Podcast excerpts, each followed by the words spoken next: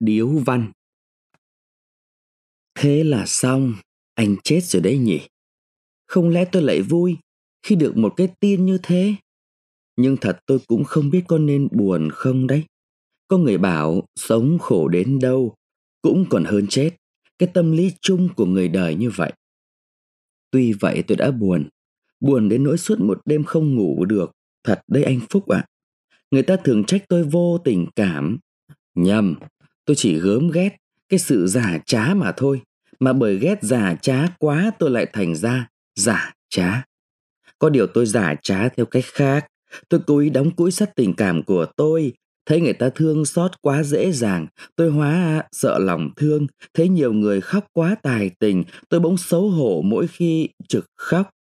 Tôi có đến đưa ma anh cũng bằng thừa. Đã có khối người thương tiếc anh. Đã có người vợ trẻ của anh quăn người lại như một chiếc vỏ bào và khóc nỉ non như một bản âm nhạc mới. Có lẽ chỉ có hai đứa con anh là chúng không thảm thiết quá thôi. Chúng không gào. Chúng không lăn lộn trên đường như một con đỉa phải vôi. Chúng không chép miệng ngoẹo đầu. Chúng ngây ngây, dương đôi mắt ngẩn ngơ. Thỉnh thoảng nước mắt chúng mới ứa ra. Thì chúng lại vội quẹt ngang tay áo. Ấy, thế mà chúng mới chính là những kẻ thương anh nhất. Chúng biết đời anh là đời chúng. Anh chết đi, chúng chỉ còn một cách là đi ăn mày. Anh Phúc ơi! Anh thấy chưa, tôi không lẫn lộn vào trong bọn người đi đưa đám ma anh, nhưng hồn tôi theo đám ma anh. Tôi giống như một cô gái ngây thơ mới bắt đầu yêu, cô vợ không để ý khi người yêu đi ngang qua cửa nhà cô, nhưng lại len lén nhìn theo rất lâu khi anh chàng ta đi khỏi. Tôi cũng thế, tôi cố làm thinh khi người ta khóc đưa anh. Nhưng bây giờ, khi mọi người đã im rồi, tôi đóng kín cửa phòng, ngồi một mình trước bàn viết của tôi, bùi ngùi, đưa đám ma anh trong tâm tưởng. Cái đám ma cũng đường trường lắm. Tôi dõi theo anh. Từ lúc chúng ta mới quen nhau cho đến tận lỗ huyệt, người ta vừa vùi anh xuống. Như vậy họa trăng mới có thể gọi là trọn nghĩa. Tôi gần gũi anh. Hồi còn nhỏ, chúng ta sống cạnh nhau mấy năm trời tại nhà một bà bác tôi. Anh ở thuê, tôi nhờ vả. Chúng ta hiểu với nhau rằng hai chúng ta cùng khổ. Không, anh Phúc ạ, à, chúng ta phải công bằng mới được.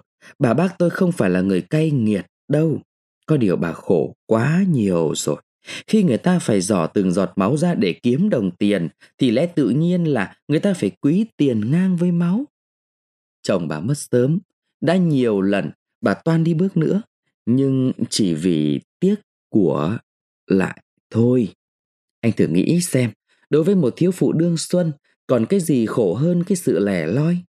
Ấy thế mà, bà cam phận lẻ loi để khư khư giữ lấy tiền ở chính tay bà, không muốn để lọt vào tay ai. Bà mặc lòng, bà héo hắt đi, bà đầy đọa thân bà. Có phải bà cay nghiệt ngay từ với chính bà trở đi không? Còn trách gì cái cách bà đối đãi với chúng ta, bà keo cú và tham việc lắm. Bà có mỗi một mống con thôi, ai chả tưởng quý hơn vàng. Có lẽ bà cũng quý con, nhưng không phải vì thế mà bà nới tay với con đâu. Mỗi bữa ăn bà giao hẹn với con, mỗi miếng đậu kho hay mỗi con tôm phải ăn hết một bát cơm, không đủ mặc thay. Nó cứ việc ăn cơm nhạt hoặc chan với cái thứ mắm tép mặn hơn cả muối. Cả nhà đang phải ăn quanh năm suốt tháng. Con đẻ đứt ruột ra còn thế, còn nói gì cháu và đứa ở. Chắc anh cực lắm đấy, anh Phúc nhỉ? Làm gì tôi chả biết. Hãy nói ngay rằng, bà bác tôi coi anh không bằng con trâu anh thường dắt đi chăn. Con trâu là một cái món tiền to, nó làm lợi rất nhiều. Nó chết người ta bỏ ngay ra ngót trăm đồng bạc tậu con khác về thay. Bởi vậy người ta cần chăm chút nó. Còn anh, anh chỉ là một thằng hèn. Anh đi còng còng như một ông lão tám mươi. Cái cổ anh thụt vào giữa hai vai rúm gió và so. Đầu anh ngẹo về một bên để cái cằm nhọn hếch lên phía bên kia. Cả một cái thân hình ọp ẹp của anh không đáng một đồng xu. Người ta có cảm thương như nuôi anh là một sự làm phúc. Anh chết đi, chẳng thiếu gì đứa nhanh nhẹn cứng cáp bằng vạn anh. Anh chỉ là cái đồ ăn hại. Ôi chao, anh ăn hại những gì? Sáng ngày ra, anh uống nước lã cầm hơi, Bữa trưa anh được ba lùm lùm bát cơm ngô hoặc cơm khoai, bữa tối người ta lại cho anh vài nắm ngô rang hoặc vài củ khoai củ ráy. Kể ra, bữa nào cũng thòm thèm, chỉ có công việc và những lời chửi rủa thì bao giờ cũng thừa bữa tứa tát. Sơi không kịp, anh thức dậy trước gà và ngủ có lẽ còn sau bọn tuần sương. Biết mình chậm chạp vụng về, lại yếu ớt quá, không thể xốc vác như người ta, anh chỉ chăm chúi vào làm suốt ngày. Không một phút nào anh dám nghỉ ngơi. Anh làm cả đêm. Anh mong lấy sự cố gắng của chính anh để bù lại cái sự kém cỏi trời tự sinh, và cốt lấy sự chăm chỉ, sự kiên nhẫn, nhẫn nại để gợi lòng thương của chủ. Khổ thân anh quá. Tôi thương anh nhất vào những lúc trở trời hay những tháng mùa đông. Bệnh hen của anh lại dấy lên. Anh thở cũng là một việc khó nhọc lắm rồi. Thế mà anh vẫn dậy sớm, thức khuya, làm hết việc nhà đến việc đồng. Chỉ khác ngày thường một cái là thỉnh thoảng anh ngừng lại để ho sù sụ, thở rít lên như tiếng bể, gà gà mắt như người say thuốc lào. Trông anh những lúc ấy chẳng khác gì một con cò chết rét. Có lần tôi ái ngại quá, bảo anh: ốm quá thế thì nằm nhà đắp chiếu mà nghỉ có hơn không? Mình ốm, ai nỡ nói mình. Anh lắc đầu, nói như người trực khóc: đã đành, ốm thì chắc người ta cũng phải cho mình nghỉ. Nhưng một lần hai lần còn được, chứ nay ốm mai ốm thì coi sao. Người ta thuê mình cho mình làm, chứ không phải để cho mình đắp chiếu nằm như bố già người ta. Thiệt đến người ta, thì người ta phải sót. Và lại mình ăn cơm, lấy công của người ta, mình phải nghĩ. Tôi chỉ chép miệng, không biết nói sao. Ngừng lại một lát để thở, rồi anh thong thả tiếp: ấy, tôi đã phải nghĩ thế mà cũng không xong. Tôi có dám lười đâu. Thế mà lắm lúc bà ấy còn nói cho như móc họng, đến gần phải mửa cả bát cơm ra mà trả lại. Thoáng thấy bóng bà chủ, anh lại vội vàng làm rất khỏe, ra bộ mình chẳng ốm đau. Mấy năm sau, tuy chẳng bàn nhau mà chúng ta bỏ nhà bà bác tôi cùng một độ. Tôi ra tỉnh học, anh tự liệu không đủ sức để theo nghề làm ruộng, đi học nghề thợ may. Tuy chẳng còn mấy khi được gặp anh, nhưng xa xa tôi vẫn nhận được những tin tức về anh. Tôi biết đại khái tình cảnh anh cũng chẳng hơn gì trước mấy. Thôi thì cũng vắt mũi đút miệng được bữa hôm, lo bữa mai. Nhưng cái kiếp trung mình thì chỉ có thế thôi, mong hơn làm sao được. Một năm kia, người ta bảo tôi rằng anh mua lại được một cái máy khâu cũ, sáu mươi đồng. Nhờ chút ít tiền dành dụm được, từ khi cầm nổi cái kim và ba bốn chục nợ lãi hay tiền nợ non gì đấy. Cũng đáng mừng cho anh lắm. Từ đấy hình như việc làm ăn của anh có dễ chịu hơn lớp trước. Một hôm, có chút việc phải về quê, tôi gặp anh, quần áo trắng bông, đầu chải mượt, chân kéo lê đôi guốc xà gòn lộc cộc. Nghĩa là anh diện lắm. Tôi lấy làm ngạc nhiên. Tôi tỏ sự ngạc nhiên ấy với mấy người hàng xóm. Họ mỉm cười bảo tôi: ai? Phúc ấy à? Còn phải nói, bây giờ cậu ấy tơ tuốt ghê lắm. Chết cái không tơ tuốt, lại sợ vợ nó chê. Nó phải lòng thằng khác thì hỏng. Tôi sửng sốt. Anh ta cưới vợ rồi à? Lấy ai? Cái thửa con nhà chú Thuận lùn ấy mà. Con bé tình ra phết, mà phải biết là đỏng đảnh. Lúc nào cũng cái áo cánh cát bá, cái yếm cổ xây thật trắng, cái quần lụa buông chung tận gót chân, với chùm chìa khóa lúc la lúc lắc. Nội bà Lý bà Phó trong làng này cũng không ăn bận sang như nó, cô đầu cũng không ăn đứt. Thế mà nó chịu lấy anh ta, thì còn lấy chó nào được mà chả lấy. Nó đi bỏ cha đi ấy, hai con mắt lúc nào cũng tít đi, hai má thì đỏ tía ria, cái mồm thì toe toét, động ai hơi nói đùa, nói bỡn một tí là hơ hớ cười. Nó nhân tình với trăm thằng, bọn Lý Dịch chẳng anh nào không thậm thọt ra vào. Anh cu Phúc thì mê nó tận, cho nó quần lụa, áo cánh, sát si, yếm vải phin, lại cả tiền. Có thế nó mới lấy cù cậu ấy, chứ không đời nào nó lấy. Trông anh chẳng như con giun chết, không thương được. Cu cậu hỏi năm sáu đám, có đứa nào chịu đâu, mà toàn những đứa xấu, vất bờ tre bảy ngày không ai buồn nhặt. Ấy thế mà thánh nhân đãi kẻ khù khờ, tự nhiên vớ ngay được một con đẹp ơi là đẹp. Họ nói câu cuối với một vẻ gì mỉa mai. Tôi buồn rầu hỏi: Thế từ ngày lấy nhau đến giờ, chị vợ có chịu làm ăn đứng đắn không? Làm? Làm gì?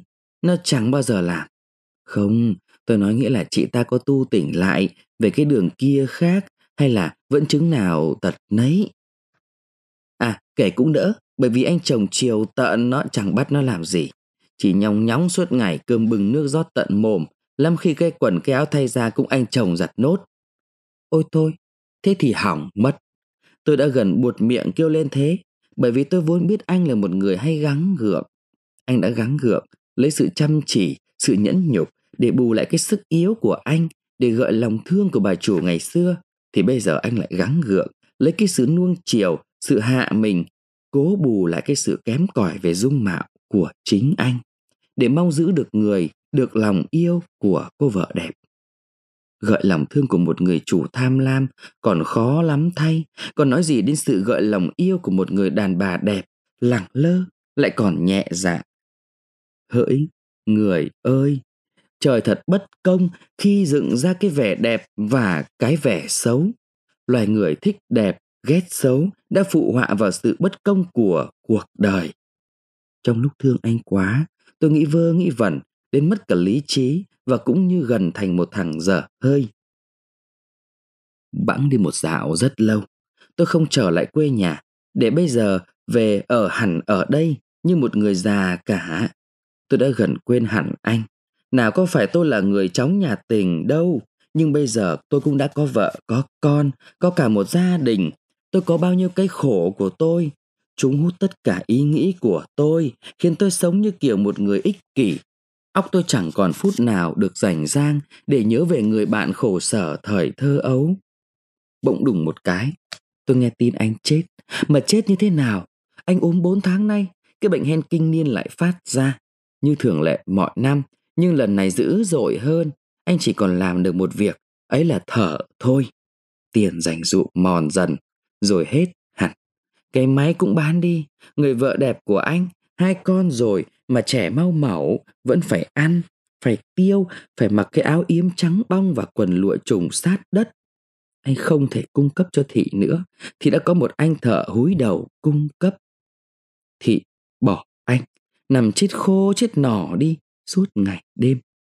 Hai đứa con anh ẻo lả như một cái lá úa và buồn như một tiếng thở dài, ngồi củ rủ nhìn anh bằng đôi mắt dại đi vì đói quá.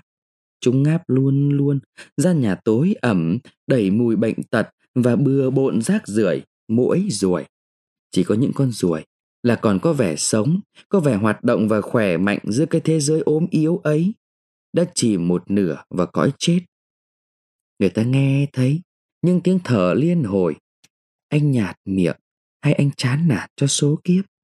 Thỉnh thoảng đôi mắt gà gà của anh lại cố mở to ra, lần lượt đưa về phía hai đứa trẻ, rồi đưa ra phía cửa. Bên ngoài trời rất đẹp, nắng tưng bừng, một đàn sẻ chí chóe cãi nhau như một lũ trẻ con tập làm người lớn. Chúng xỉa sói, chúng tranh chua, chúng cướp lời nhau một cách vui vẻ và ầm ĩ. Chim được chim cái gọi nhau, nhưng con chim cũng đua đòi. Một con ve lanh lảnh trả lời một con ve lanh lảnh khác. Ôi chao, đời vui quá, muôn loài sống mạnh mẽ và sung sướng. Không gian là một đám hội xôn xao rực rỡ. Anh nằm trong đây như một cái xác chết trong mả lạnh. Chua chát anh nghĩ rằng mình không ăn nhập gì đến cảnh đùa vui của người. Đôi mắt anh chìm dần, chìm dần để mở đi. Đôi mi tím nhạt đã căng lên. Chúng che cảnh hiện tại đi để một cảnh khác tỏa ra. Anh mơ hồ nghe thấy tiếng trống chèo ở xa xa văng vẳng. Ấy là anh đang nằm nhớ lại những ngày vào đám. Chung quanh đình tấp nập, người vợ anh cười bỡn cợt giữa chỗ đông đảo ấy với những trai làng chớt nhà bẹp mép. Còn anh thui thủi nằm nhà để quạt cho hai con ngủ, để khàn khàn ru mỗi khi thằng bé dẫy và để thỉnh thoảng thở dài hơn khi hơi thở nhẹ nhàng của nó đã trở nên đều đều. Anh chịu đựng tất cả những nỗi đau đớn, âm thầm ấy, không một lần hé răng oán thán. Nhưng lúc này, cái lúc anh gần chết mà vợ anh không đoái tưởng đến anh một chút, anh thấy nghẹn ngào, uất ức. Cổ anh thắt lại, hơi thở bị nghẽn một lúc rồi bật ra, dốc lên hơn trước. Ngực anh như có một phiến đá nặng đè lên, chân tay anh lạnh toát đi, người anh bộn rộn, bồi hồi, mồ hôi lạnh dâm dấp trán, đờm kéo lên sòng sọc trong cuống họng. Anh chết mất, anh chết mất, anh không còn thở được. Đôi mắt hoảng hốt của anh trực mở ra, nhưng mí mắt nặng lắm rồi. Anh phải cố mới gạt được chúng lên. Đôi mắt mất thần, cuống quýt tìm hai đứa trẻ. Mồm anh ú ớ. Giữa lúc ấy thì cái phiên liếp động. À, vợ anh, người vợ đẹp của anh đã về. Anh lịm người đi, chẳng biết vì sao. Đôi mắt của anh nhắm lại. Anh không muốn nhìn mặt nó. Nhưng kìa, nó đã lại đầu giường của anh với một vẻ buồn rầu giả dối. Cái thứ tiếng ngọt như đường của nó lại gọi anh. Thầy em ơi! Đôi mắt anh từ từ mở. Chúng trợn ngược lên để nhả tất cả nỗi oán trách vào mặt nó. Trong lúc ấy nó nghĩ gì? Rồi không biết nó còn tìm đâu được mấy giọt nước mắt để vãi ra. Nó đặt bàn tay lên ngực anh và mếu máo. Thầy em ơi! Thầy em ơi! Tiếng gọi thất thanh của Thị làm anh thổn thức. Anh nức nở trong lồng ngực. Anh đã lại muốn tha thứ. Anh tha thứ hết. Nước mắt anh ứa đầy mắt. Thầy em ơi! Thầy em làm sao thế? Anh lắc đầu. Không phải là cái lắc đầu giận dỗi. Đó là cái lắc đầu thất vọng. Anh biết. Anh không còn sống được nữa. Anh tiếc vợ. Anh tiếc đời. Nhưng chút tình thương, thành thực hay giả trá của con vợ đẹp đã làm anh sống lại. Anh nói được. Và anh nói. Tôi chết mất. Thế nào tôi cũng chết. Tôi chỉ thèm một bát chè đỗ đen. Nếu có, Bu đem cho tôi một bát để tôi ăn cho mát ruột. Rồi tôi chết. Nhà không có đường, mà nấu cũng không kịp. Để tôi đi xem đâu có mua cho thầy em một bát. Vừa nói, nó vừa mải mốt đi lấy bát. Nó tong tả chạy ra khỏi cửa. Anh nghe tiếng vạt áo nó bay xoàn xoạt và chân nó chạy bình bịch. Chưa bao giờ nó tử tế đến như vậy. Nhưng anh đã quên tất cả và cứ tưởng suốt đời nó phải tử tế với anh như vậy. Anh lại càng tiếc đời. Chao ôi, giá anh đã ăn được bát chè kia. Biết đâu anh đã chẳng mát lòng mát ruột mà sống. Nhưng vợ anh đi lâu quá. Nó đã gặp gỡ một cái gì ở trên đường làm nó lãng quên anh, hay một kẻ nào đã ngăn cản nó làm cái bổn phận cuối cùng đối với một người chồng đã hết lòng với nó. Anh không còn sức đợi. Cái chết bị kìm lại trong một phút và bắt đầu chuyển động. Nó tiến dần, tiến dần, từ chân lần tới đùi, rồi tới bụng, rồi tới ngực. Anh hoảng hốt, đôi mắt anh cố đưa về phía cửa sổ, cố nhìn mãi, nhưng anh đã chẳng còn nhìn rõ. Ánh sáng lung linh, lung linh, không gian bập bềnh như một cái thuyền. Mắt anh lóa ra, chúng mờ đi, mọi vật xóa nhòa. Có lẽ nào như thế, có lẽ nào như thế được. Anh uất ức, anh ứ nghẹn, anh cố kêu một tiếng nhưng không được. Anh ú ú, ẳng ặc, đờm đã bịt chặt ống khí quản rồi. Anh ngạt thở, anh cuống cuồng, anh sợ hãi, anh bứt rứt, anh choáng váng. Ôi, anh chết rồi. Bây giờ thì sự im lặng bất tuyệt đã bịt chặt đôi tai anh. Chán nghe những lời mỉa mai của đời. Bóng tối đời đã phủ kín đôi mắt anh. Mở thao láo nhiều đêm để nhìn trong bóng tối những cảnh nó làm anh nhục nhã. Anh đã có thể dửng dưng đối với những chuyện của loài người. Vậy thì anh Phúc ơi, hãy nghỉ cho yên. Những chuyện đời này bây giờ chỉ còn là của chúng tôi. Chúng tôi, những kẻ đã đau khổ, đã uất ức, đã ao ước, đã khát thèm, đã thất vọng và vẫn còn hy vọng mãi và phải hy vọng mãi. Sự đời không thể cứ mù mịt mãi thế này đâu. Tương lai phải sáng sủa hơn. Một rạng đông đã báo rồi. Một mặt trời mới sẽ mọc lên bên trên nấm mồ anh và bên trên đầu hai đứa con côi anh để lại. Một bàn tay bè bạn sẽ nắm lấy bàn tay chúng và dắt chúng cùng đi tới một cuộc đời tươi đẹp hơn.